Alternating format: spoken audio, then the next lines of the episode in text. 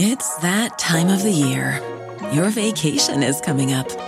You can already hear the beach waves, feel the warm breeze, relax, and think about work. You really, really want it all to work out while you're away. Monday.com gives you and the team that peace of mind. When all work is on one platform and everyone's in sync, things just flow wherever you are. Tap the banner to go to Monday.com.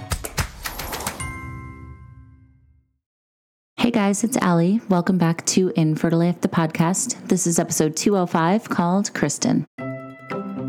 Today's episode is presented by Belly. Belly offers modern prenatal vitamins optimized for fertility, prenatal, and post pregnancy health. To learn more about how to optimize your fertility and pregnancy health, check out their vegan friendly, dairy free, non GMO vitamins for both men and women at bellybaby.com. That's spelled B E L I B A B Y.com. The best part if you use code ALI15, you'll get 15% off your first month of either Belly Women or Belly Men. Again, that's code ALI15, A L I 1 5 for 15% off. Thanks, Belly. Okay, guys, so my guest today is Kristin Marsoli, a loyal Target shopper, as am I, an aspiring novelist, and a cancer survivor.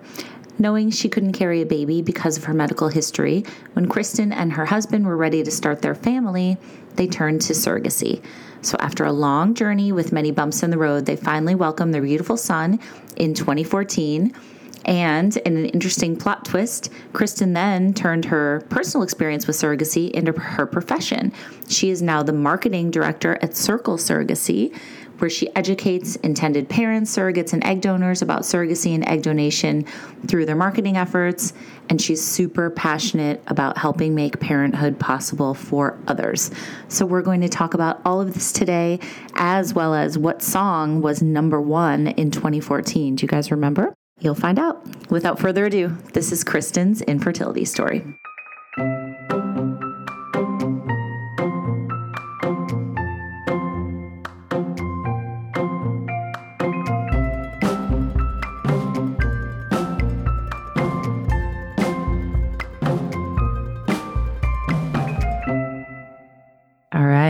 Kristin. Hello, my friend. How are you? I'm well, Ali. How are you? Good. I'm so glad we're finally getting to do this. We've been working together for a long time because you work at Circle Surrogacy, who I have worked with for years now, um, since the beginning of the podcast.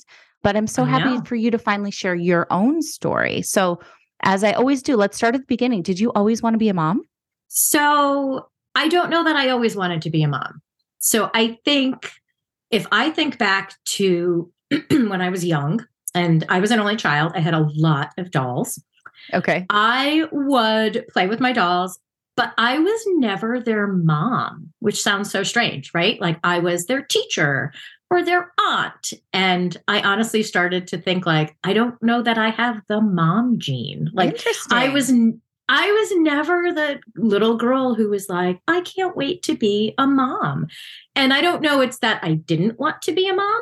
It just was not sort of at the forefront of my mind. Mm-hmm. So I think it wasn't until I was married, which we'll go into, because at that point I knew I couldn't have kids. Okay. And that's sort of when I wanted to have kids because I think I was finally at the right place in life and sort of settled career wise, married. And I was like, yep, now's the right time. And of course, at that time, it was too late. okay. So when did you was it before you met your husband that you found out that you there was going to be some problems? Can you or some issues building a family?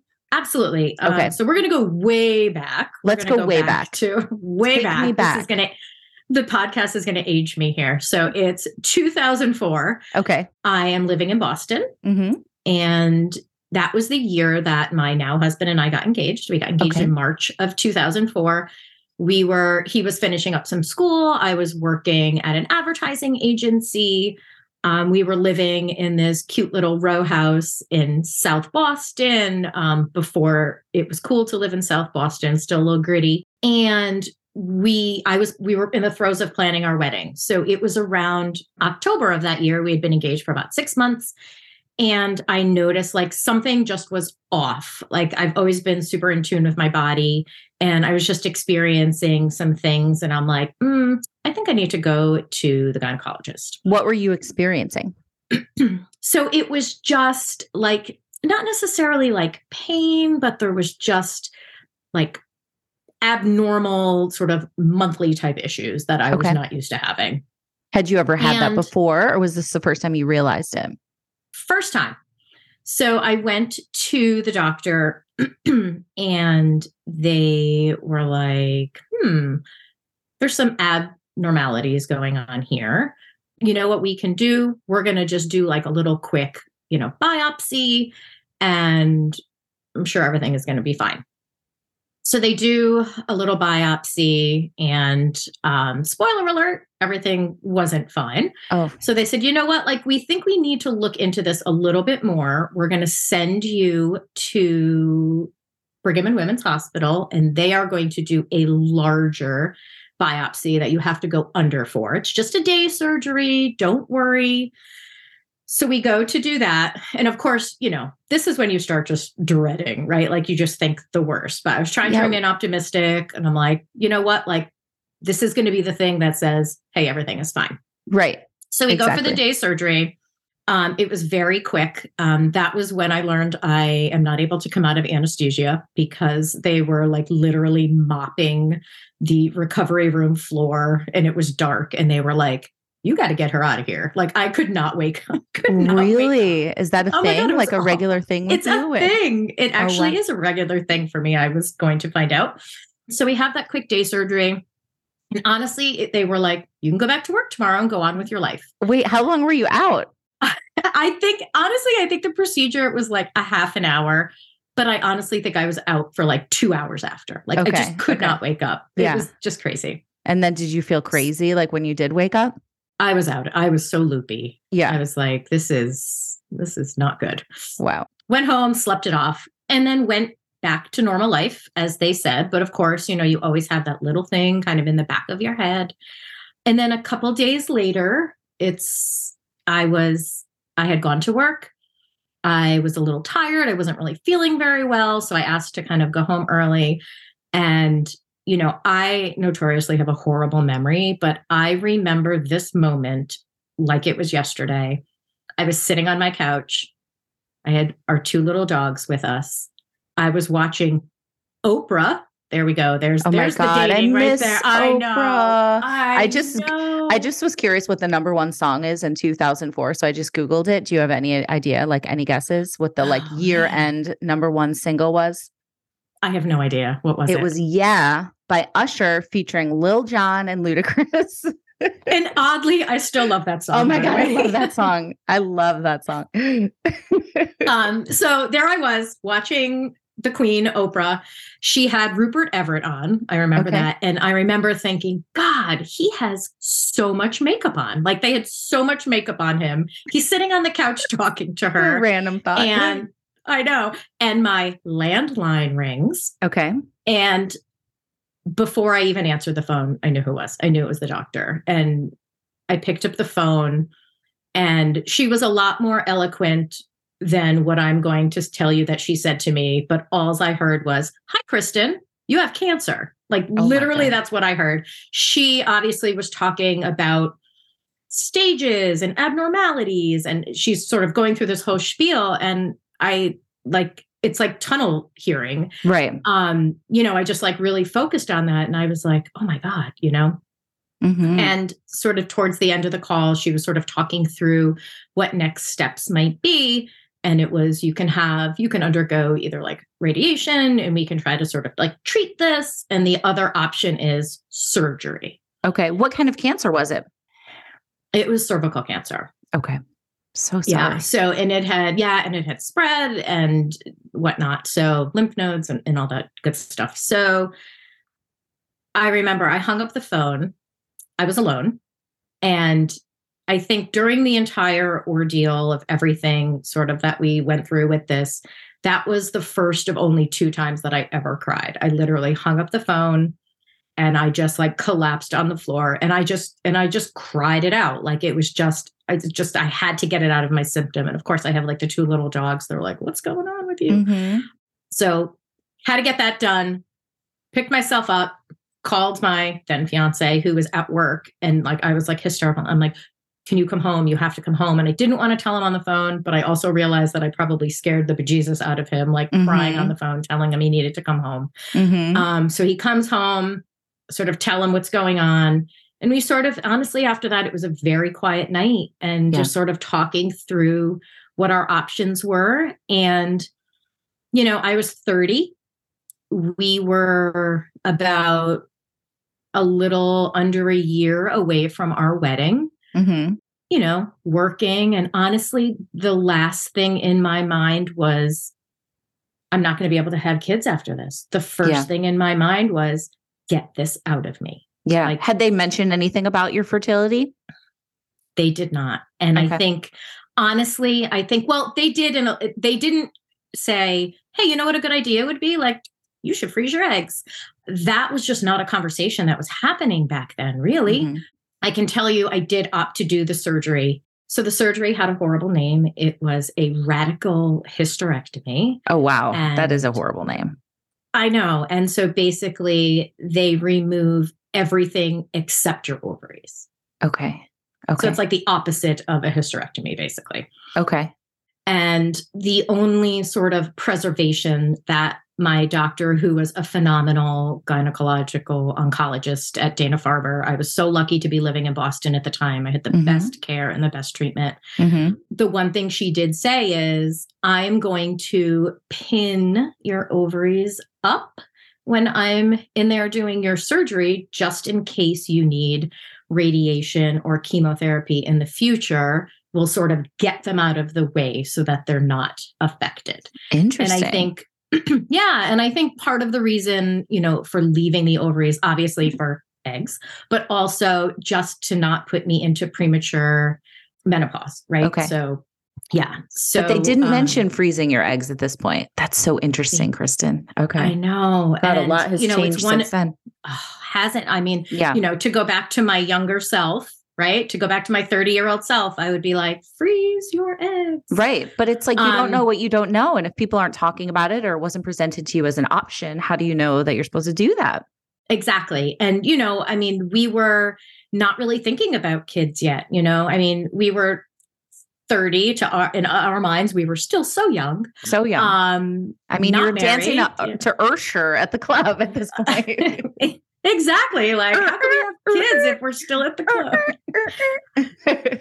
so we opted to do the surgery and it was again it was back in the day um, so it was a very invasive surgery i was in the hospital for a week after you know now they do it laparoscopically um, which is great for everybody now but i'm like damn i wish it was laparoscopic back then so i was in the hospital for a week and it was it was such a, a weird time you know it was just feelings of I just want to recover. Um, I was in a lot of pain. And, you know, the staff at the hospital was just phenomenal. My doctor got me a private room. And honestly, they were just, they couldn't have been nicer. And I Mhm. think, you know, I think they understood more bigger picture of what was going on with me than I did, where Mhm. I was just like, great, I'm alive. And, you know, good news is when they tested all the margins and whatnot, like they had gotten all of the cancer, it Wow. hadn't spread any farther. So that in itself was just good news. So it was sort Great. of us just like living in that good news, just trying to take it day by day. Um, my recovery time was two months. I had to take two months off from work Mm. And I needed all two months. Like again, like it was, it was a big surgery. I had no strength. I lost a Mhm. tremendous amount of weight. Mhm. Were Um, you in a lot of I was at pain? my- uh, I was in a lot of pain. So the second time I cried during this, it was it was probably the day after we got home. I was on the couch. It was very hard to get comfortable, and I needed to get up, and I couldn't get up off the couch by myself without screaming in pain. And I Mhm. just think I just cried out of frustration. Yeah. Like, I can't even just get up. Like I tried to roll over. I didn't have, you know, in the hospital, you had like the bars on the bed that you can sort of Right. hold onto and pull yourself up. And then all of a sudden I was on this low, probably IKEA couch in a living room. 100% IKEA. Right. 2004. Nothing, Yeah. exactly. Nothing to hold on to. And I'm like, I can't, I can't even get up. Like I can't. So it was a lot to get through all of that. I mean, you know, it was it was a big recovery. And, Yeah. you know, my mom came up to Boston, stayed, you know, for the first week with me. Um, my husband, my then fiance, now husband, was phenomenal, right? Mhm. and i just you know i was just so grateful for the support and the love because honestly like we weren't married yet Right. you know so i mean this was a big thing for for somebody to take on and you know he had his future to think about yeah. right? Like, technically, he could have bounced. Right. he could have he didn't and that's why He he's didn't. so amazing Oh, no. um but he didn't so yeah. So obviously recovered. We got married. Right. And then I would say it was probably, we got married in 2005. I would say it was around 2008 where we started to think, hmm, I think we want to grow. I think we're ready. And I Mm-hmm. think we want to grow our family. Okay. So did you what did you know about having babies at that point after your surgery? Like were you going to have to go through assisted reproductive technology for sure? Or could you try naturally still? Or like no, what because okay. I didn't have a uterus. So Okay. I didn't, so I knew I wouldn't be able to carry. had- right. Okay. Yes, so you had your saved ovaries, my but you didn't have your ovaries, so. Okay.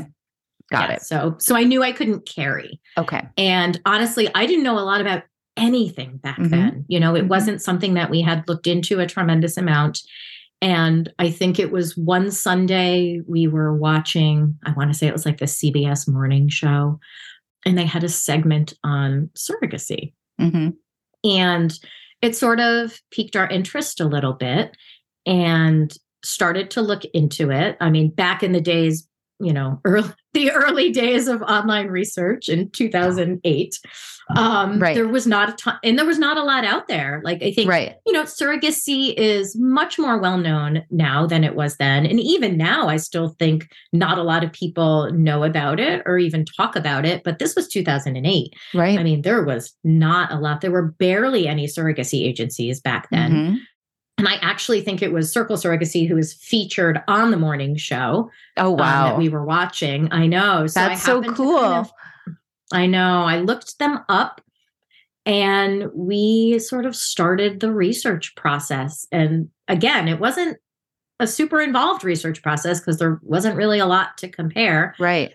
but we reached out and we made an appointment to meet with with circle just to talk about surrogacy and, and Yeah. what that was what that meant and what it was So like and how did you- process was How did you feel knowing that that was the the route that you were going to go down? Did you have any sort of grieving that you weren't going to be able to carry yourself? You know, what was that process like in accepting kind of these next steps for you guys, both you and your husband? yeah i think i think first and foremost you know for i know for my husband his first thing was my health Yeah. and i think it was easier for us to know that somebody else would be carrying because we we sort of knew that going in it was not something that we were trying to do on our own and then all of a sudden had to face and make some decisions we knew if we ever wanted to do this that we were going to need help Mhm. so I think that made sort of that transition easier for us because we just knew from my history that that was something that we needed to do. I think for me, it was probably a little bit more practical like that. Like mhm. this is this and sort of just looking at it methodically, right? Like, Okay. This is what's happened. This is Yep. kind of where we are. If we Yeah. want to get to the next step, like this is what we need to do. And so we just kind of went in blind Yeah. and embarked on this journey. Okay. So what happened next? What was the what were the next steps that you guys took? So the first thing we did, we reached out to Circle, scheduled a meeting with them. They were doing some consultations uh, in New York. We happened to live in Connecticut at the time. So we took the train to New York. We went to the hotel where they were doing consultations. We met with um, the founder of Circle and somebody else on the sort of their parent team. And we sat there for, I want to say, two to two and a half hours and they talked about the surrogacy process and I don't even think we asked that many questions. Like it was just so overwhelming. Mm-hmm.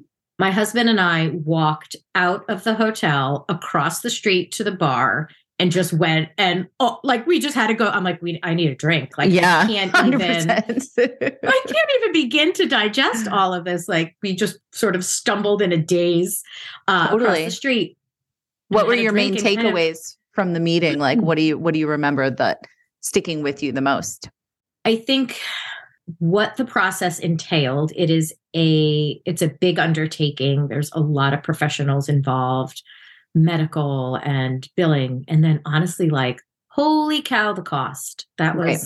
that was a big it was a big takeaway. I mean, Mhm. you know, we're in our early 30s and to Mhm. hear, you know, price tags of a hundred and whatever, twenty, forty thousand dollars at the time, Right. we were like, how are we how are we gonna do this? Absolutely. Yeah. How so what did you it? think about that? Like was it like okay, we're going to have to take out a loan or get a, you know, like what was the the thought process financially? So I think for us, we are so my husband and I are both only children. Mhm. And My husband I is too. think- Yeah. So I think, you know, we got to the point, uh, you know, in our relationship and our marriage where we were sort of like, I think we want to grow our family, you know, because it was just sort of the two of us. Our our parents had just us. Mhm. Um, by nature of being only children, we're very close with our parents. And we were now living back in Connecticut where we were from Mhm. you know, we lived about three miles from each set of parents. So we were all very close. We spent all of our holidays together. So we're really a close knit group. And they were really the only ones that knew what we were doing. And we were lucky enough that they were able to help us a little bit financially Mhm. you know, because I, you know, at the end of the day, like we were their only shot at grandchildren. And, you know, I think that's something that they were excited about. And if they could help, they wanted to because, you know, they wanted to be grandparents too, you know. Um, so we sort of just kind of kept it with them. You know, I was at a new job since I had had my surgery and nobody nobody at my job knew. Nobody knew Mhm. what i went through. Nobody knew i had cancer. It just didn't come up. It it happened almost in like my my previous life. So to all of a sudden say hey we're going to do surrogacy i think people would have been like wait what? Like what's Right. going on? So we really didn't talk about it. And not because we were embarrassed or ashamed and it wasn't that at all. It was i just didn't want to go into the backstory if Yeah. i didn't have to right then and there and we didn't know what was going to happen Right. it was so early on. That makes Um, sense. So we we basically came back from New York, shared everything with our parents, and they were very supportive. You know, if this is something that you want to do, you know, we're 100% behind you, which was great because it was sort of the support that we needed. Because little did we know we had a really long journey ahead. So, okay, what happened next, Kristin? So we decided to move forward and we signed on with Circle Mhm. in, I want to say, Dec- uh, December of 2008. It was the end of 2008, Okay. or it might have been early 2009. hmm Um, we received the paperwork that was 40 pages of what felt like legalese. And Right. Were you like, ah, It what is was- this? Yeah. like i was like i i am not prepared for this. Um so but we had a great uh, we had a great support system at the agency um you know legally that you know lawyers on staff that sort of help you through everything. So that was good. We're Mhm. finally all signed on and we were waiting for a surrogate match. And you know back then like we were noobs like we didn't we didn't know the deal or anything so when they asked what we were looking for in a surrogate i was like hey i want somebody who lives close by Mhm. so i can go to the appointments like that Mhm. was my that was really important to me and you know now after being in the surrogacy world you know Mhm. not as an intended parent like and even after having gone through it like it doesn't matter where your surrogate is like Mhm. you are going to develop a relationship and have a bond whether she's an hour away or two plane rides away Right. Um, Especially I with all the technology now, right? I mean, you, this wasn't a big thing back in 2008, but now it's like Yes, FaceTime and. Zoom and all that stuff. Yeah. Exactly. So um it was, I want to say it was May. I was sitting at work in a meeting, scrolling through emails on Mhm. my Blackberry. Mhm. And Oh my God, I miss the Blackberry. Blackberry was cool. Right? on my Blackberry, and I see an email came in with like possible surrogate match as the subject line. And my heart was, and of course, Holy now I'm in a meeting Right. with people who have no idea what's going on and i am just like i gotta i gotta get out of here right so i like excuse myself phone in hand um, because i just had to read the email and it was a profile of a potential surrogate match who lived in massachusetts um, which was great i was in connecticut and i called my husband and i'm like check your email like we have you know so the next step was that we would have a if all looked good in her profile um, and then our profile was also shared with her Mhm. um, because we there there needs to be sort of a mutual like yep i'd love to meet this person and Right. she felt the same way we did Mhm. um, so we had a call. Um, it was, I think it was a phone call. Now they're all video calls. I think it was a phone call for, there was a reason why it was a phone call, not a video call. And I don't remember what it was. But we had a phone call and we talked for a while and sort of got to know each other and decided that, yes, like we want to move, we want to move forward. And so at that point, we were considered matched and we could sort of start the whole IVF process with her and with me to create embryos Okay. and start moving forward. It was very surreal. Yeah. Um, it was still a, I still can't believe this is real. I like, even though there's now a human, a person, a name, pictures, right. I've talked to this person. It Totally. still didn't feel real. Yeah. So interesting that is this how it normally works, or was this how it was in 2008, where you didn't do the IVF process or the retrieval process and already start with embryos? Like, you know, I was curious what the, I the order was. Like, you got the surrogacy match first and then worked on the embryos. Do some people do it differently now, or has it changed? Yes. It's, Okay. it's done differently now. So Okay. honestly sometimes intended parents will come to surrogacy and they already have embryos like they've already gone through that process they've been trying to get pregnant on their own without success but they have embryos so they Mm-hmm. need to match with a surrogate so in that case they already have embryos created if you do need to make embryos and match with a surrogate, um, I could speak for Circle that they will have you. It's sort of like a parallel path as you're waiting for a surrogate match. They will have you Right. create your embryos Yeah. Okay. um, whether that's matching with an egg donor or not. Um, Got it. some intended mothers use their own eggs. So, yeah, so the process is a little different. And I can tell you that the matching process was a lot faster back then because Mm, not as many people were doing surrogacy. mhm. Um, so it it was a relatively quick match, and we sort of started moving forward. And we did our first embryo transfer, and it stuck. Wow. And- Wait, backing up a little. Sorry. How was the process for with uh, the you know the retrieval and everything for you? Uh, well, it was it was a little rough for me. Um, so normally egg retrievals are done vaginally, and it's a relatively easy process because of my surgery and the fact that the doctor had sort of moved pinned. She called it pinned. sort Mhm. of pinned my ovaries up. They had to do my egg retrieval topically. Okay. So literally, they were using um, an ultrasound wand to sort of see all of the follicles on my ovaries, and they were literally going in one at a time with a needle wow, that's so to cool. retrieve the eggs. It's cool and painful at the same yeah. time. Yeah. Um, so it was that. Are was, you under difficult. anesthesia for this? Like, was it different than regular I retrieval? I, was, know a- it's I was awake. okay. I was awake and I could feel it. hmm I could definitely feel it. I mean, it probably didn't feel as bad as it would if I had nothing, but I could definitely feel that somebody was sticking something in my stomach. Oh my For sure. I know. So we do the egg retrieval, we create our embryos, we do our embryo transfer, and it sticks. And she's Wow. pregnant. Wow. And so this is 2009, okay. and we're over the moon, but we are still very, very nervous. We're very, very cautious, and we still didn't tell anybody. Okay. um, that this was going on. So, Yeah. you know, How would many embryos did be- you come away with? I don't remember. It was Okay. so long ago. No, I know. apologize. That's a hundred years Um, ago. It was a hundred years ago. Mhm. Um, so here we are, not telling anybody what we're doing. I'm getting clinic phone calls at work and, you know, trying to hide in an office and talk to them. And, you know, things are moving along. And we got to, I want to say, a 16 week appointment.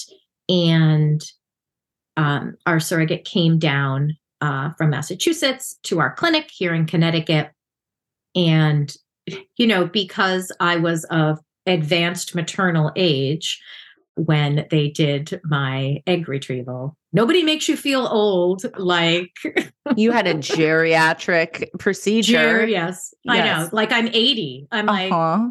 people, I'm in my 30s here. Exactly. Um, so we were at the advanced maternal center and she was Mhm. sort of being checked out and the doctor sort of noticed like something wasn't great and it you know the baby just it, was not there were going to be i think it was heart issues and it just wasn't like developing the right way oh, I'm um, so sorry. and so we ended up it was we were about four months along and yeah so we had to do a dnc I'm um, so sorry.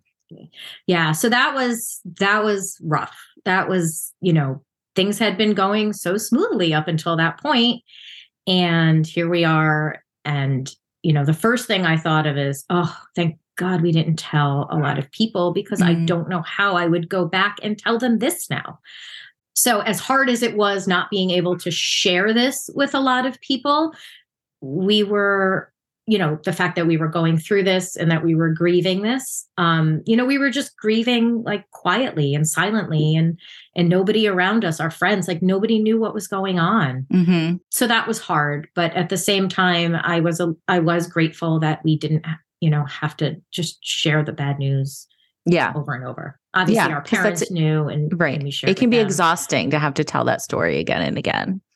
yeah so we um we took a little bit of time to kind of think through what next steps were but we did decide that we wanted to try it again hmm so we did another embryo transfer x Mhm. amount of months later and that didn't work Mm. Was and it, then were you going to work with the same surrogate?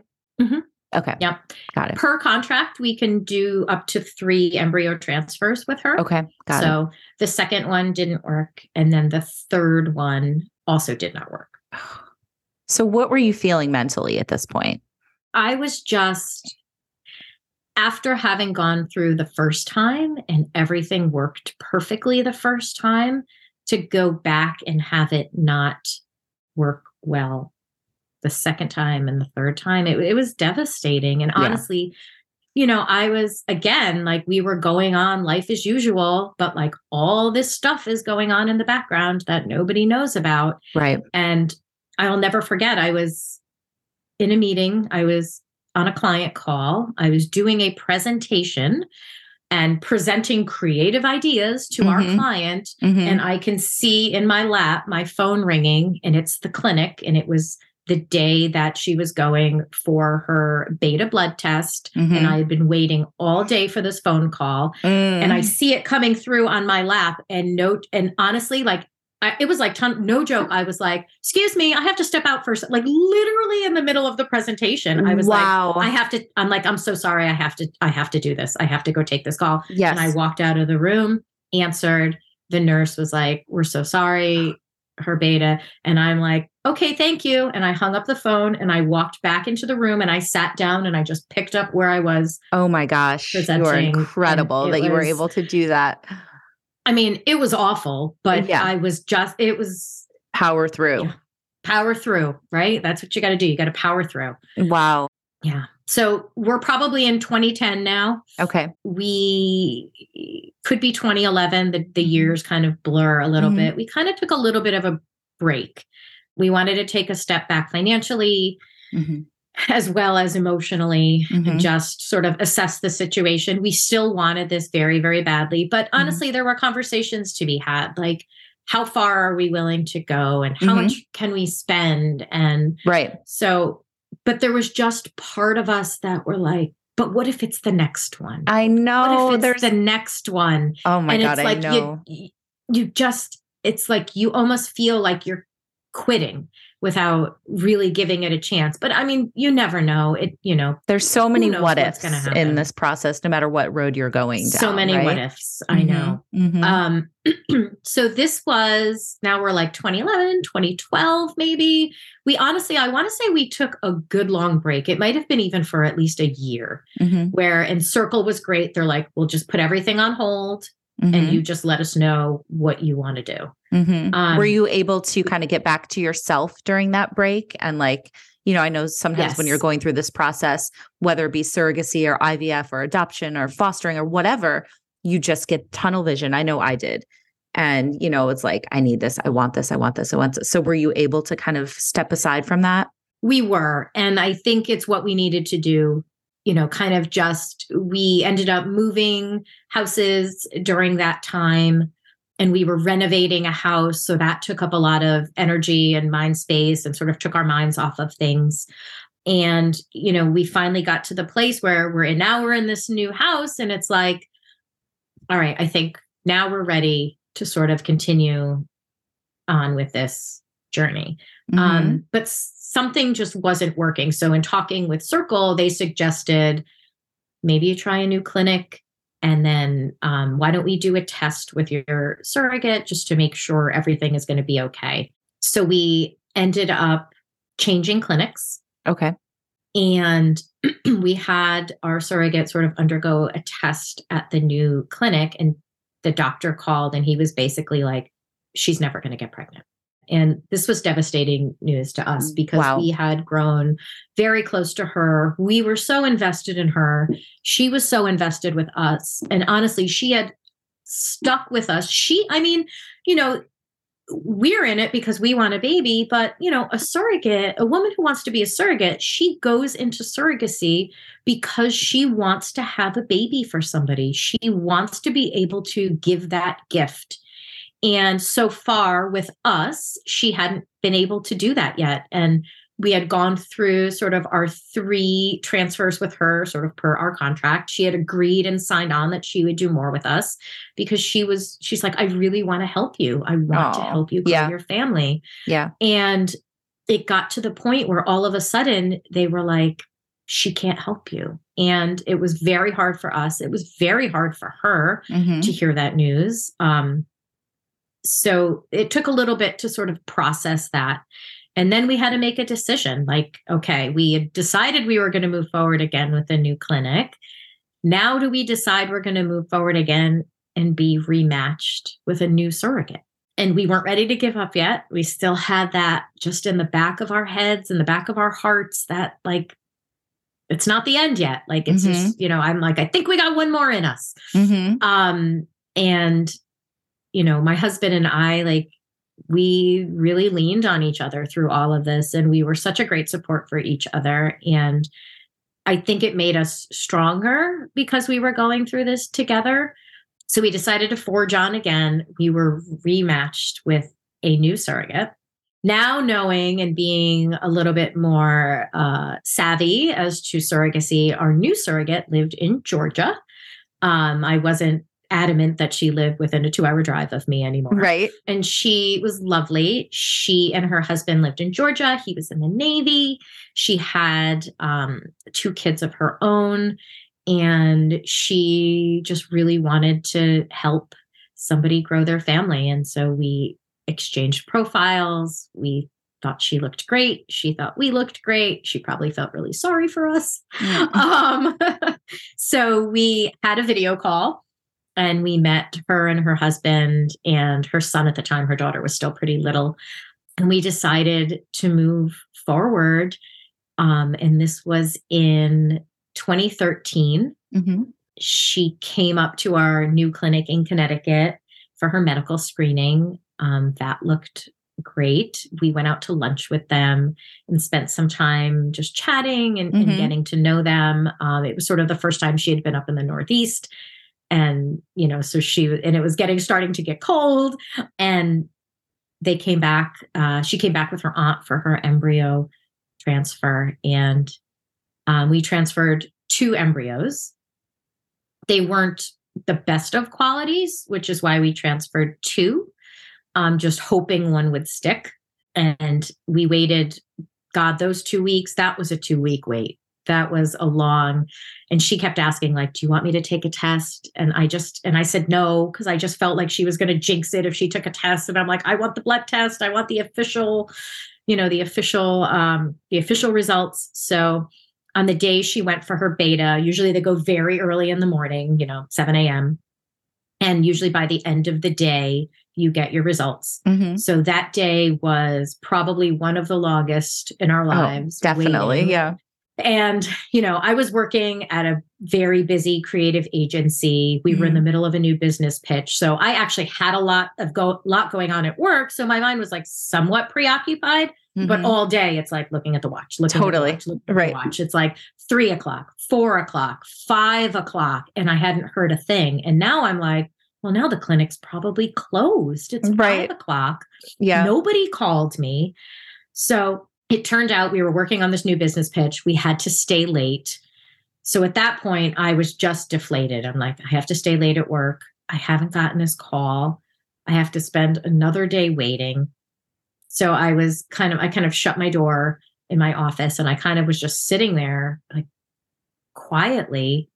And somebody's like, Hey, I need to talk to you. So I go out to look at something and I came back and I had a missed call. Oh, God. I know. It's like, and I listened to the message and it was, Hey, this is so and so from the clinic. It's like, Your gets pregnant. And her beta was blah, blah, blah, whatever it was. And I just, I was, I, it was shock. And I still have that message. I just got Um, the chills. It's on. It's on. I think an iPhone four that I just That's cannot so part cool. with. I know, and I haven't like done the brain damage of like copying it to the cloud or I was whatever just I need to to say, do with keep it. it. Yes. I'm just do it. hanging on to the phone. I'm like, do we even have a charger for this anymore? Because this Right. has the message. Oh my God. how Um, cool. Oh, No, and I called. I called my husband right away, and then I called our surrogate right away, and she had known. She knew the clinic was calling us, and she's like, "Oh my god, I couldn't wait for you to call me." She's so. I mean, that was amazing news to get, and because we transferred two embryos when we finally did the second beta, her beta numbers were really high, and she Mhm. was pregnant with twins. okay. And so that was a like, wait, what? You know, and Yeah. you know, overwhelming, but at the same time, I was a little like, I think it would be great to have two because then we don't have to go through this again. Totally. I've heard so many people say that, and I know exactly And- what you mean. Being two only children, I was like, great. Like built-in sibling, this built is in be bestie. amazing. Yeah. built-in bestie. Mhm. Um, but unfortunately, I think it was our six week appointment that they noticed that one baby A was growing much more than baby B. Baby B just sort of started to shrink a little bit, not have a heartbeat. Baby A was thriving and just growing strong and, and Mhm. where he should be. Mhm. Um, and so we lost, lo- I'll do air quotes around lost. It was still very, very early. Um, twin B, um, Mhm. but baby A just went on to grow and be born three weeks early at eight pounds and 12 ounces. So he was a Wow. very big boy. Did you know the genders of the, the embryos that you guys had transferred? Mm-mm. No. Okay. Wow. All right. No. So baby boy. Uh, but we did find out at the 20 week at the 20 week scan that was i am not good with surprises like i'm basically like tell me what i need to know i want to know you know i got a plan i'm a planner i gotta Right. know what's going on exactly. Exactly. no surprises i've had enough surprises like i just want to go in knowing what's what's going on Right. Totally. Oh my gosh. Okay. That's exciting. it was crazy so she had a very uneventful pregnancy Great. Just what you want. It's what Yeah. we want. Um, we went, we flew down for the 20 week uh, uh, gender sort of reveal ultrasound. Mm-hmm. And at that point, the doctor was like, hmm, something's not looking right with one of these kidneys. You need to go see a high risk specialist. So we go now, so now we're there. And I'm like, we're flying home tomorrow. Like, you got to get us in. We have to see this person today. So, unfortunately, what was supposed to be a very exciting, celebratory 20 week scan, we're now nervous that Mhm. something is wrong with the baby and the way the kidneys are developing. Mhm. Um, so we see the high risk OB. And basically, one of the baby's kidneys was growing just fine, and the other one just wasn't. It was something that they monitored through the rest of the pregnancy and that we've continued to monitor since he's been born every year. Mm-hmm. Um, but it's it's not a life threatening thing. He has one kidney that works perfectly well, and mm-hmm. it's funny because they're like, "Your son has a kidney the size of a 25 year old woman." oh wow! I'm like, well, it's pulling double duty. Like, yes, absolutely. Right? So how old is he now? He is eight. Okay. And honestly, the eight have gone by in a blur. Yeah. Um, it's hard to believe next year for me is 20 years cancer free, which is also wow, crazy Kristin, to believe. That's amazing. I know. It's nuts. It's nuts. It's amazing. Um yeah, and it was it was a long journey. We we were probably one of Circle's longest journeys, um, partially because we did some starts and stops, two clinics, two surrogates. But I want to say our total journey, we started in 2008 and he was born in 2014. Right. So were you just like, I might as well just work here now? like, how did that whole thing happen? I know, right? It wasn't that seamless. So he was born in 2014. Okay. I was still working at my crazy creative agency that just mm-hmm. sucks up all of your time mm-hmm. and energy. I had probably a two to three hour, uh, hour commute every day. Oh, wow. So here I have like this baby and this one year old at home. And I'm like, God, I'm spending all of this time in the car. Like, this is not, I'm away mm-hmm. all the time. Mm-hmm. So, um, I had kept in touch with Circle. Um, yeah, I'm a, my my background is writing, so I had written blog posts for them, yeah. and I had sent them updates. I mean, God, they were like part of our lives now. I mean, they right. like six years. Totally. Um, and can I ask, Kristin, did you know at that point yeah. your family was complete after you'd had your son? Were you guys? We felt like, complete. We felt okay. complete at that point. Yeah. And after everything we had been through, it wasn't like, let's jump in and do it again. Like right. that was not the mentality. I think it was like, great, let's get to know this little person mm-hmm. and figure out what it's like to be a parent. Because you know, even though we pre- we were preparing for six years, we still knew zero things. Totally, um, you never know, right? You're never ready, right? Oh, You're never no, ready, never. Um, and then once you get it, they totally change, and you have to like start from scratch on the next phase, right? Mm-hmm. So once you master one thing, mm-hmm. so I had kept in touch with Circle. I had done some writing for them, and I was just getting to a point where I was ready to make a change in my career. So I happened to reach out to them and I'm like, hey, do you ever have any need for somebody like me, you know, on your marketing team or whatever it might be? And, you know, I I kind of like to to joke about it with uh, some of the the folks at Circle that I literally interviewed for the job three different times over two years, and finally they hired me. And I'm like, what took you so long? so I was, and even then they were like, we're sorry. Like, we, right. you know, interview, hire someone else. That person doesn't work out. Interview, oh hire God. someone else. That person. Then finally, I'm like, I'm still here and yeah. I forgive you and I will come and work. That's um, amazing. Um, so I came on board as their marketing director in 2017. So I've been there a little over five years now. Yeah. And I work remotely. which is great. So I'm, mm-hmm. you know, obviously our son is off in school all day, but I'm not in a car three hours a day and right. I'm able to be present. And it's, I can't tell you how fulfilling it is to work in this space after having gone through it and just having that personal experience you know talking to intended parents and surrogates you know coming from a place of like i've been there like you know hearing like why does it cost so much money? And i'm like girl i know like it, it does. 100% like, and i i i can't make it right and i can't make you afford it. I can only tell you that it's worth every penny if you can get there. But it's just honestly it's just so rewarding just yeah. you know every page i write on the website and everything i create, know. it's coming from a place of just like passion and experience and love and yeah i, I just want to help you palpable and i feel the same way about this podcast and about fertility rally and the things that i've been doing too it's like coming from having gone through it myself and now being able to work and invest all your passion and your time and creativity and all that into this yeah.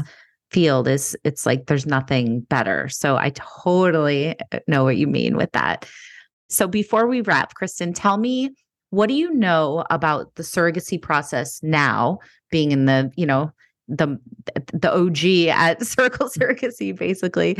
What do you know now that you wish that you knew then for people who are listening who might be just getting started with the surrogacy process or just want to know more? Yeah, great question. So I think I touched upon it a little bit when I was sort of sharing our, our story that I think the first inclination for, you know, an intended parent or even a surrogate is I have to find an agency that's close to me. I have to find someone that is geographically near me. And I can honestly tell you, no, you don't. I think when you're looking for a surrogacy agency, you should pick the agency that's the right fit for you, no matter where they're located, because you will never go to your agency. The only place you're going is your clinic. And that usually by by, you know, just by the treatments and whatever is probably close to where you live anyway. Your agency can be anywhere. Your surrogate can be anywhere mm-hmm. because mm-hmm. You are going to, there are so many ways to keep in touch now. So it doesn't matter where your surrogate lives, where your agency is, you're not going to travel there. You mm-hmm. are only going to go to your clinic. You are going to create such a bond with your surrogate just by regular methods FaceTime, video chats, texting, emails. Mm-hmm. You'll see not BlackBerry though.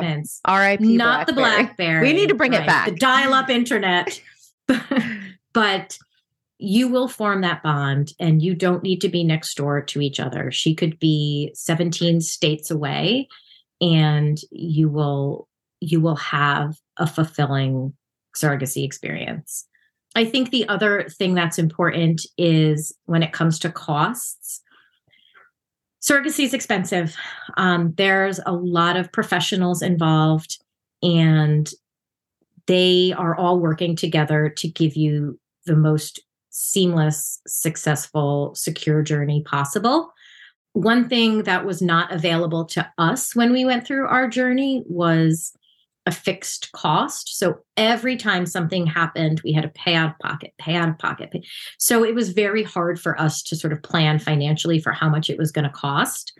You know, I obviously I know Circle intimately working there and I know, you know, one thing that Circle offers is like a fixed cost program that is like an all-inclusive price. And good God, do I wish that existed when we were doing our journey because basically they can say to intended parents, here's how much it's going to cost. And intended parents can say, but what if I have to rematch? It's covered. What if she has a miscarriage? It's covered. What if she has to go on bed rest? It's covered. Like literally everything mm-hmm. is included. So you can mm-hmm. go in, it's sticker shock. I'm not going to lie, it's sticker shock. Mm-hmm. But you can go in saying, like, at least I can plan for this. Right. And I don't have to, you know, six yeah. months in, something happens and it's like, hey, we need another 20 five thousand dollars. I mean, because that that just guts you at that point, right? Like right. You're sailing along, and then all of a sudden you're like, oh, like how am I going to do that? Mm-hmm. So yeah. I mean, I think I think finding the right agency that feels right, no matter where it is, is mm-hmm. is is first and you know just knowing knowing your costs and and mm-hmm. being able to plan for them i think right are the two two biggies and honestly like there's never the perfect time like just you you got to if you want to do it, you just got to jump in and do it.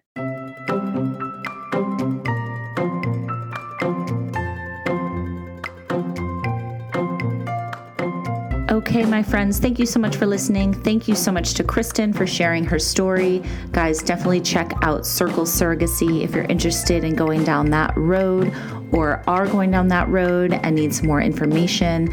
They are awesome. I've been working with them since the jump of this podcast. Also, check out Fertility Rally if you need a community, a safe space where everybody's welcome. This is the place Blair Nelson and I co created because we wanted something that wasn't out there yet.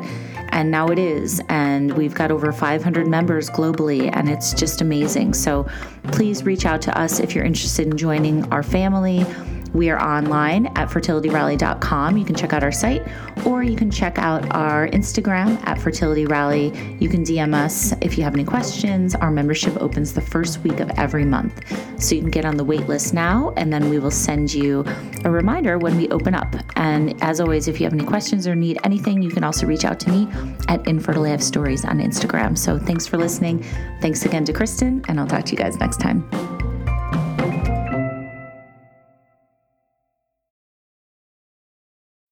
When you need mealtime inspiration, it's worth shopping Kroger, where you'll find over 30,000 mouthwatering choices that excite your inner foodie. And no matter what tasty choice you make, you'll enjoy our everyday low prices, plus extra ways to save, like digital coupons worth over $600 each week. You can also save up to $1 off per gallon at the pump with fuel points. More savings and more inspiring flavors make shopping Kroger worth it every time. Kroger, fresh for everyone. Fuel restrictions apply.